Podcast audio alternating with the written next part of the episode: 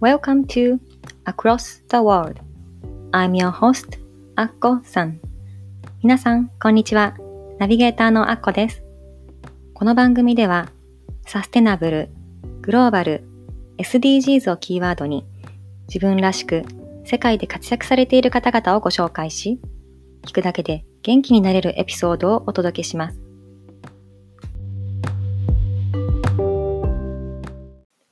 Welcome to Across the World Episode 14皆さん、こんにちは。Across the World 第14回目の放送へようこそ。ナビゲーターのアッコです。えー、5月も半ばになり、最近すごく夏らしくなってきましたね。もう梅雨を通り越して夏っぽい本当初夏だな気持ちいい気候が続いていますけれども皆さんいかがお過ごしでしょうか？まだね、緊急事態宣言が続いていて、ステイホームの日々が続きますが、ストレス溜まってないですか？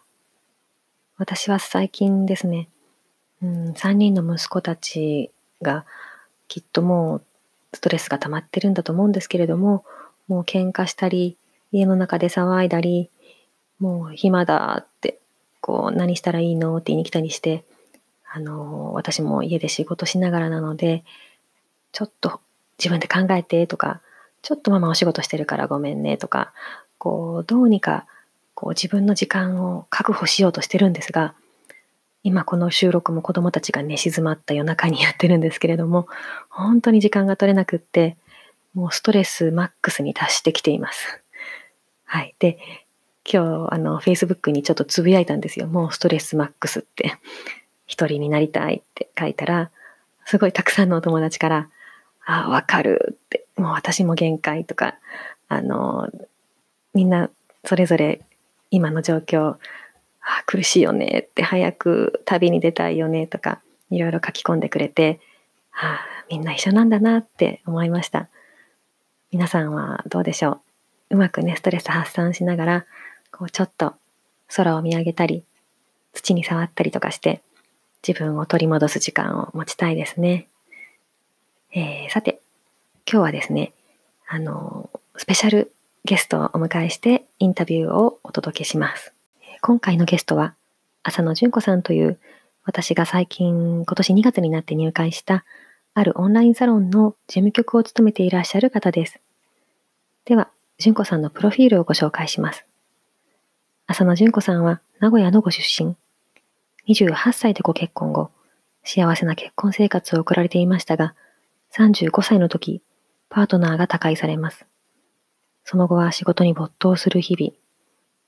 東北大震災を機に、こんな私のままで終わりたくないと自分の人生の再スタートを決意されます。41歳の時にニュージーランド在住の執筆家、四隅大輔氏のオンラインサロン、ライフスタイルデザインキャンプの前身である Life is Art と出会います。そこで心身を整え、理想の暮らし方、働き方を見つけ、45歳の時、10年間勤務した財閥系人材会社で自ら社内アルバイトとなり、2年間のダブルワークを得て、今年2020年の3月に退職されました。現在はフリーランスでライフスタイルデザインキャンプの運営事務局を担当されており、他にもオンラインサロン作りのコンサルティングなどもされていらっしゃいます。ホームプレイスのようなホームピープルとの輪を大切にしていらっしゃるとっても素敵な女性です。ライフスタイルデザインキャンプ事務局の浅野純子さんをお迎えしています。純純さん、こんばんは。こんばんは。聞こえますか？あ、はい、聞こえます。はい、あっこです。いつもお世話になってます。こちらこそいつもありがとうございます。はい、今日はあの突然オファーしたインタビューにお答えいただきどうもありがとうございます。あこちらこそありがとうございます。はい、今日はじゅんじゅんさんの隠れた魅力をたくさん聞き出したいなと思っているので、よろしくお願いします。よろしくお願いします。はい。私も、えっと、今年の2月にこのキャンプに入らせていただいて、あの、すごく楽しくて、もう毎日、この皆さん、キャンパーとのやりとりを楽しんでるんですけども、あの、このキャンプっていつ頃できたんでしたっけ？あ、えっと、2016年の8月にスタートしたんですが、はい、あの、もともと2015年から、あの、1年ほど、あの、まあえっと四隅大輔さんが友人のジョン・キムさんとうん。一緒に Life is Art っていうあのサロンをやってらっしゃって、うん。で、2016年の8月からお一人になって、うん。で、今、そうですね、うん。はい。当初何人くらいいらしたんですか？メンバーは。ですね。200人ぐらい常時いるような状況です。うんはい。で、ジュンジュンさんはそのゼロ規制で最初キャンパーとして入られたんでしたっけ、はい、そうです。うん、すごい。じゃあもう2016年からだから4年目ってことですね。はい、うんそうですね。はいうん。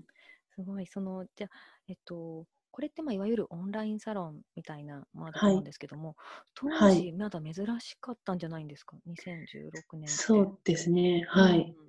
あのー本当にオンラインサロンっていう言葉も、あの、まだ当時そんなに流行ってなくうん。て、うんうんで、会員制コミュニティっていううん形で、うんあの、募集されてたんですけれどうも、んあの、当時 Facebook はあって、そのうん Facebook グループうんっていうので、うんあの、始めてたんですよね。で、それが、あの、2016年の8月、うんうん。まあ、途中から、途中から、あの、まあ、Facebook のあのグループではなくって、あの、独自の、あの、後ろ株式会社っていうあのシステム会社の方が作られた、うん。あの、プラットフォームの方にあの移行して、うん。それで、あの、オンラインサロンっていう形でうんやってらっしゃいます。ああそうなんですね。私、その当時は全然存在すら知らなかったので、まあ、2016年って私まだシンガポールに住んでたんですけどそうですよね。うんうん、あのこのオンラインサロンとかあの知らない人のためにちょっとこのライフスタイルデザインキャンプがどんなコミュニティなのかちょっはいと伺ってもいいですか、あはい。と、まあライフスタイルデザインキャンプは、あの、四隅大輔さん、ニュージーランド在住の、うん。あの、森の作家と今、あの、言われてますけれども、あの、もともと、あの、日本で音楽プロデューサーを、あの、15年されていて、うん。で、今、ニュージーランドに渡って10年うん。になるんですが、うん。まあ、その、えー四隅さんが、うん。その本当の自分のホームプレイスが、うん。あの、ニュージーランドっていうことで、うん。まあ、そのニュージーランドに行くまでの、うん。あの、ご自身の、そのいろいろと、あの、準備の心持ちだったりとか、あと、その彼の今までの生きてきたその人生哲学を、うん。あの、独自のあのメソッドに落としてうん、で、それを12ヶ月、うん。あの、と彼の、あの、とメッセージが、あの、届けられてるっていうものがあって。私も2月に入ってみてあのなんかね最初に私あの「はじめまして」ってあのなんか自分の旅の話をブログに書いたんですよね。うん、うん、でそしたらすごいもうその日のうちにすごいいっぱい反応があってたはい。くさんの人がなんかすごい面白い人生ですねとかもっと旅の話聞きたいですとかすごはいいすぐに反応を返してくれてあの私すごいそれが嬉しくってはい。なんてあったかい覚えてます。ティなんだろうと思って覚えてます あ読んでくださったんですね。い、はい、はい。そうですよね。うんあの、本当にその皆さん、あの、優しい方ばかりで、うんうんで、それなんだろうなってよく思うんですけど、うんやっぱりその、みんな、なんだろう、あの、まあ、四隅大輔さんが、うん。あの、まあ、オーガニックとかサステナブルとか、まあ、んエシカルっていうことで、その地球に優しい、うん。そのナチュラルな生活をされていて、うん。で、そういうライフスタイルに憧れて、皆さんその自分自身もそういう活動をされていたりとか、まあ、それを目指したいっていう方が集まってるから、うん。やっぱりその、やっぱりその地球とかその自然に対して、うん。あの、皆さん、あの、大切に思う気持ちを持ってる人っていうのは、うん。人にも優しいんだなっていうのをすごい感じるんですよそうね。あまさにそうかもしれない。うん、あの、すごい、あの、温かいさも感じるし、私も、うん。あの、最初に四隅大輔さんを知ったのが、私はあの、Ideas for Good っていう、あの、うん。ポッドキャスト番組に、あの、うん四隅さんがあのゲストで出演されてた時うんうんうん。あの知ったんですけどもあこんなこんな人がいたんだと思ってもうすごい、うん。あまさにこれは私がも求めているライフスタイルを実行されている方であの、うん。もうすごいそれをでも実行している人がこの世に日本人でいたんだっていうのにびっくりしてうん。なんかすごいこの人のことをもっと知りたいと思ったしあの、うん。このライフスタイルデザインキャンプのことをあの、知ってこのキャンプのあのどんなキャンプかっていうねホームページありますよね。うんうん。それを見たら、なんかすごいやっぱり彼はプロデューサーでアーティストだったからすごいメッセージもクリアでうん。あのここにね書いてあったメッセージに私すごいあの共感したっていうかあのビッときたんですけどここのマイケル・ジャクソンの言葉が書いてありますよね。あ、はい。うん、あの If you wanna make the world a better place, うん take a う look ん at yourself and then make a change. この世の中を良くしたいなら、まず自分を見つめ直すこと。そしてあなた自身を変えることだっていうマイケル・ジャクソンの言葉が書いてあって、うんうんなんかみんな一人一人がアーティストなんだよって。で一人が変われば世界が変わるっていうメッセージが書いてあって、これも,、うん。もうビビッともう私まさに私が考えてるのと同じことだと思って。はい。でそれはい。をすごいメソッドに落とし込んでるじゃないですか。はい、そうですそれが。なんか実行できるようにあの、うん毎週この学長の熱いメッセージが届いて、うん。このうん。どうやったらそれその彼みたいな生活が実行できるか、うんこのうん。ノイズレスデザインとかスペースデザインとかに始まって、うん。このうん。本当落とし込まれたメソッドに沿って、うん。こう彼の考え方とか生き方とかを学べるっていう、うん。直接私が最初書いたブログもそうですけど直接学長がね、あのよそ見さんがメッセージうん。くれて、うん。なんかいい旅人生だなって書いてくださって、うん。もうすっごい嬉しくって、あ直接はい。安住さんからメッセージもらっちゃったよと思って、ね、なんかそれをなんか私だけじゃなくって他のみんなのキャンパーにもそうやって読ん。で、ねメッセージされてるじゃなはいいですか。、はい、うん。はい、でジュンジュンさんもあの、はい。皆さんに温かいメッセージをくれてあのすごいなんかすごいこんなコミュニティがあったんだって私もすごい、あの感動してます。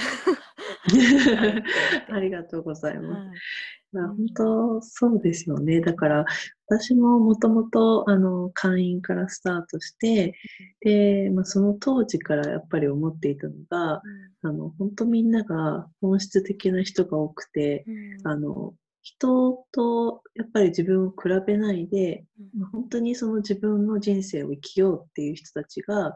集まってきてるなっていう感じがするんですよね。だから、うんやっぱりお互いその尊重し合える仲間だし、やっぱそのみんなが何かチャレンジしようとしたら応援する風土があるし、まあそれはやっぱりあの大輔さんがあのみんなに対してやっぱりそのすごく情熱っていうか熱量があのあるその言葉を常に投げてくださってるから、やっぱりみんなもうんあのその気持ちを受けてうんよりその純度が上がってるんだなっていう気がします。うんそうですね。なんかみんな飾らない素うのんままで、あのいろんな記事も書かれてるし、はい。学長のメッセージも熱いですよね。そうですね。毎回毎回そうですね。で、やっぱりそのメソッドも、あの、やっぱ体験至上主義その自分が経験したことだけをその落とし込んでらっしゃるから、うん。説得力がすごいと思うんですよね。うん。で、で、それを、あの、本当にその、ま、4年前からずっと、うん。その、毎年毎年うん。少しずつアップデートしながら、うん。同じことを繰り返し伝えてるっていうところがすごいなと思っていて、で、それが、あの、これからのそのアフターコロナにぴったりっていう、うん。だからやっとその時代が、あの大輔さんに 追いついてきたっていう感じがしますよね。そうですよね。それまでは当時4年前とかは、うん。本当にこういう生き方ってできるのかなとか、うん。あるのかなっていう、うん。多少私はそういう人生を歩んできてなかったので、あのすごいすごいっていうふうに思ってたけれども、でもだんだんだんだんそれが4年経つと、うん。あの、会員の人たちもう、ん。そういうふうに大輔さんと同じように、あの、自分の人生を歩み始めて、うん。で、ホームプレイス見つけて、うん。自分の生活を作ってるっていう人たちが現れて、やっぱりそういう人たちを見てると、あこのメソッドっていうのがいかに具体的で、うん。それでその自分たちの、その、やっぱり本当にやりたいことを見つけて、で、そのベースが整うメソッドなんですよね。うん。ノウハウとかっていうよりかは、本当の自分のちゃんと見つめ直して、うん。でそれをあの行動に落としていく、その勇気がもらえるというか。う、ん。まさにさっきの心の声を聞いてうん。行動に移すっていうことを、うん。あの皆さん、んがされてるからすごいうん。これで人生変わった人多いんじゃないかなって、そうですよね。うん。はい。あのあそうだ。なんでこの事務局をやることになったんですか？きっかけっていうか。あ、きっかけはうん。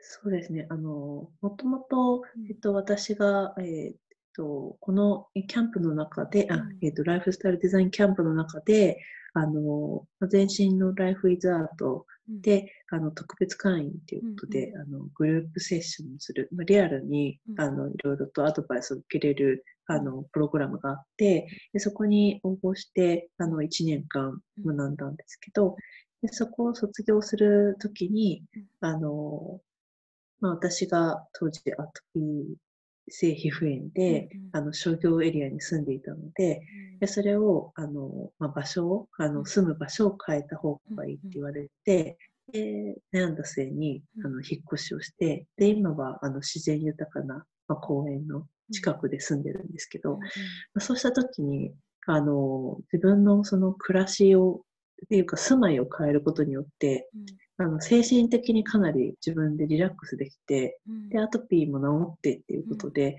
あの自分の中で変化が結構起きてきたんですよね。うん。働くっていうことだったりとか、その暮らすってことだったりとか、やっぱりその行動を起こしたきっかけで、うん。あの自分の中の気持ちが変わっていったところで、なんか大輔さんから、あの、アシスタントの仕事を手伝ってほしいっていう話があって、うん。で、最初はちょっと、あの、正社員で働いていたので、うんうん。あの、まあ、当然難しいと思ったんですけど、まあ、それをきっかけに、あの、まあ自分のその働き方っていうことをもう少しその見つめ直して、で、自分の中で、あの、このままずっと正社員で定年まで働ける環境にいるけれども、一度きりの人生、やっぱりその自分が少しでもそのやってみたいなって思っていることがあるなら、うん。あの、一度挑戦してみてもいいかなってうん。思うことになっ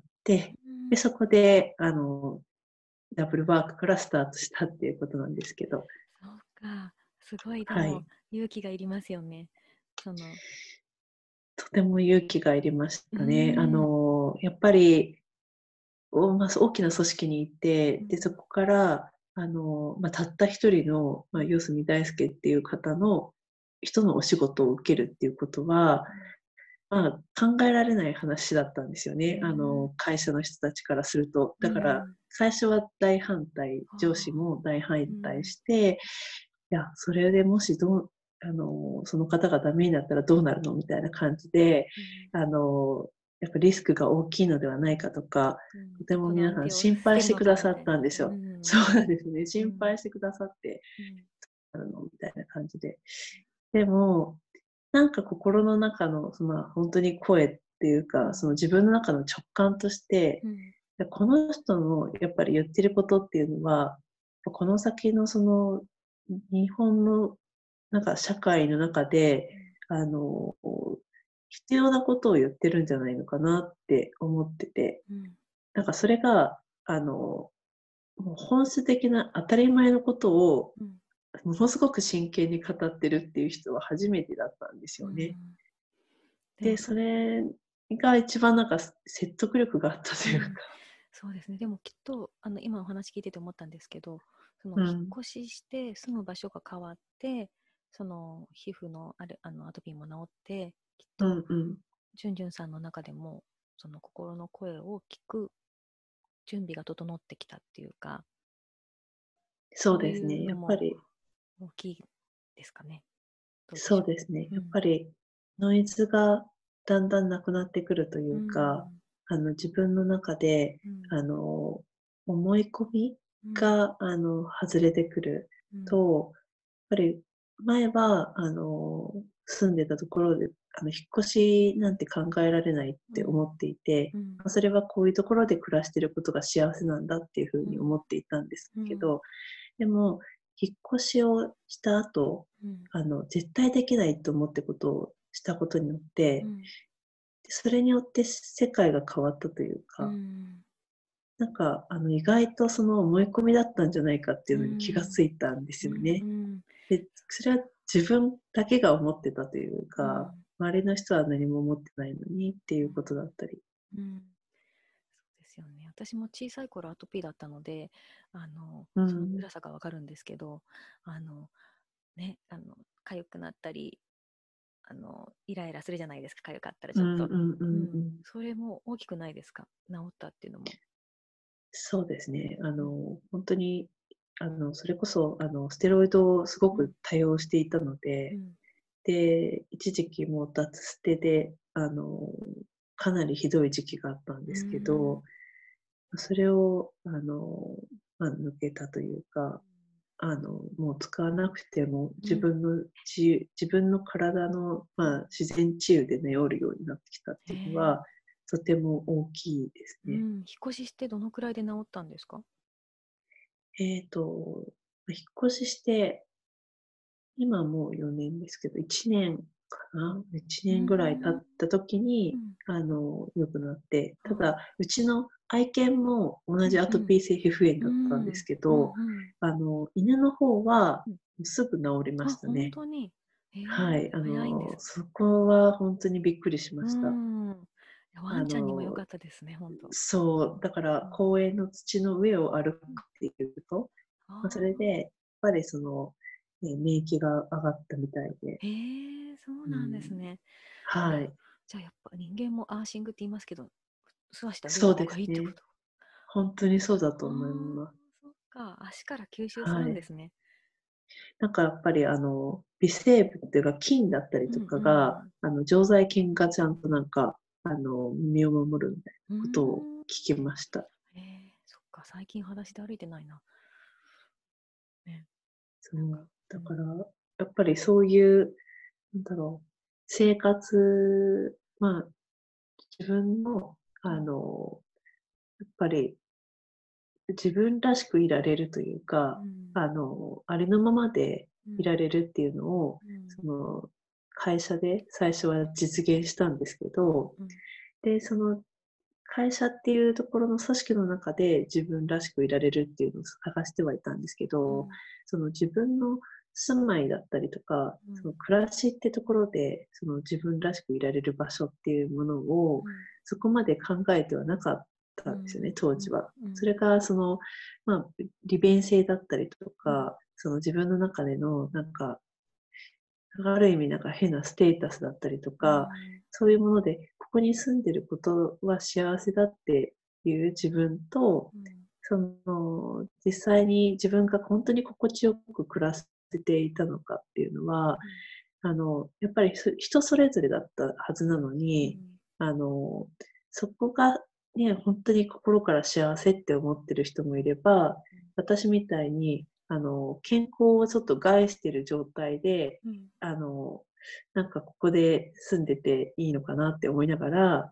生活していた人の違いっていうのもあるのかなとは思って、でも引っ越してみみんなから分かったんじゃないかなって。なんかそうん。の当時は引っ越したら治るって思ってました？いや、思ってないですね。ね。うん。だから、うん。まあ、やっぱここが幸せって、うん、その時はやっぱ思ってました。あの、心地いいって思ってましたね。あの、買い物もしやすいし、うん。自分の中の価値観の中ではとてもうん。当時は、うん。あの、まあ、便利が一番って思っていたので、その時は。そうかそうか。なんか私もなんか今いろんな不満がねちょっとあってもまあなんだかんだ言ってもそんな、ね、幸せだから今でいいんだってなんかこう思い込もうとしている自分がいるんだけどもでもほ本当にここがね私のいるべき場所なのかなとか、うんうんううん。んそこはなんかこうわからないなんか心の声を聞いてここじゃなかったら、じゃあすぐ引っ越せるんだろうかとかこう、うん。うん、私も自分に置き換えて考えてみたらそんなすぐにできることじゃないなって思うから、うんうんうんうん。すごい実行されて、ね、なんか私もキャンパーだからそのやり取りをして、ね、なんか、うん。引っ越さないと絶交するとか言われたんですよね。そうですさそうです。ね。うん。そう。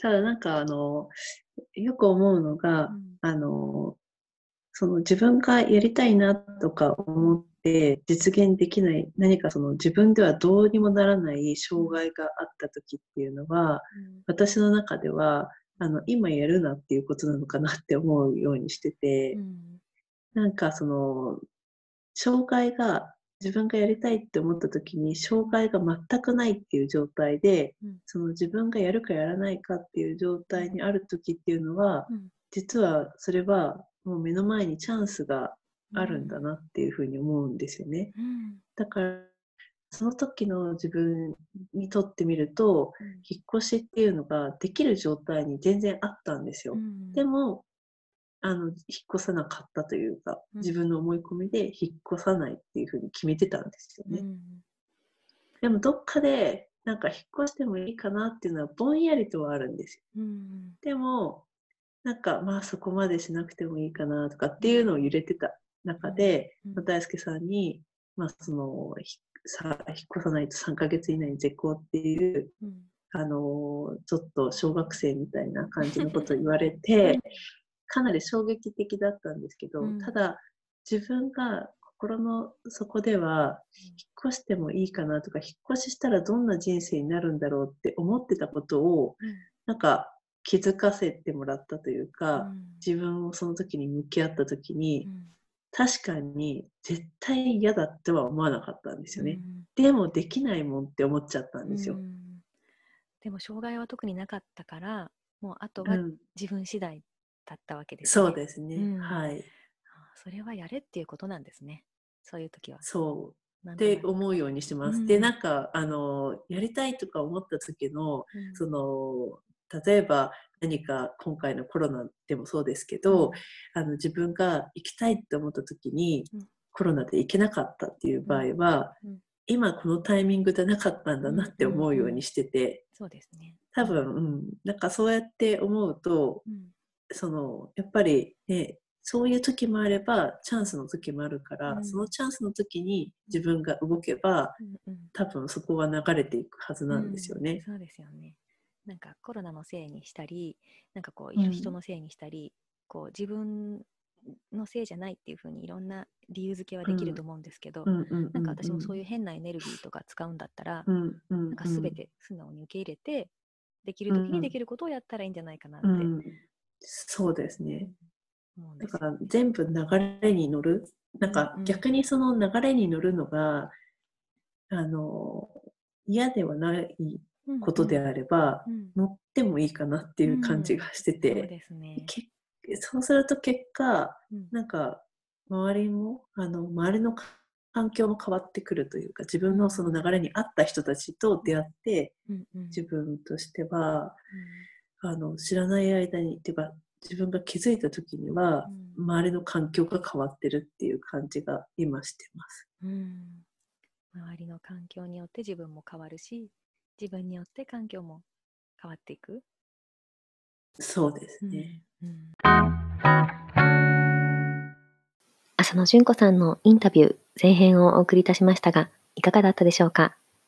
えー聞いていただいたらわかると思うんですが、純子さんはその飾らない魅力がとっても素敵な柔らかい印象の女性で、あの、後編でも四隅大輔氏は彼女から見てどんな印象かなど、いろいろ迫っていきますので、ぜひ次回もお楽しみに。えー彼女が事務局を務めていらっしゃるライフスタイルデザインキャンプなんですけれども、現在300名ほどの会員がいらっしゃるそうで、あの公式ホームページやインスタグラムもありますので、あの番組詳細にリンクを貼っておきますね。このキャンプのホームページでは、あの、会員でなくても無料で見れるコンテンツやブログがいろいろありますので、あの、とても面白いと思います。えー、この四隅大輔氏なんですけれども、彼も最近、あの、先月ですね、4月にノイズレスワールドというポッドキャスト番組を始められましたので、この番組のこともちょっとご案内します。えー、この番組では、彼がレコード会社時代にどうやって自然とつながりながら自分を失わずにこのニュージーランドへの移住という夢を実現されたかですとかこのノイズレスな生活をどうやって実現するかあのニュージーランドの最新情報とかも合わせてあの彼があのすごく具体的にお話ししていらっしゃる番組なのでぜひ聞いてみてください。こちらも番組詳細にリンクを載せておきますね。えー、では、今回の番組も聞いていただいて、本当にありがとうございました。えー、ぜひ、あの、お友達にも進めていただけたら嬉しいです。皆様からの感想もお待ちしています。では、また次回の放送までお元気で。バイバイ。Thank you so much for listening today's episode. 今日のエピソードはいかがでしたか？ぜひ皆さんからのご意見を伺いたいので、番組ホームページ www.acrossg.net こちらからご意見、ご感想をお聞かせください。番組の Facebook グループもございます。Across the World Community というのがございますので、ぜひご参加ください。番組の登録もお忘れなく。この番組を楽しんでいただけたら、ぜひお友達にもご紹介してくださいね。昨日よりもちょっと誇れる自分に。では、次回もお楽しみに。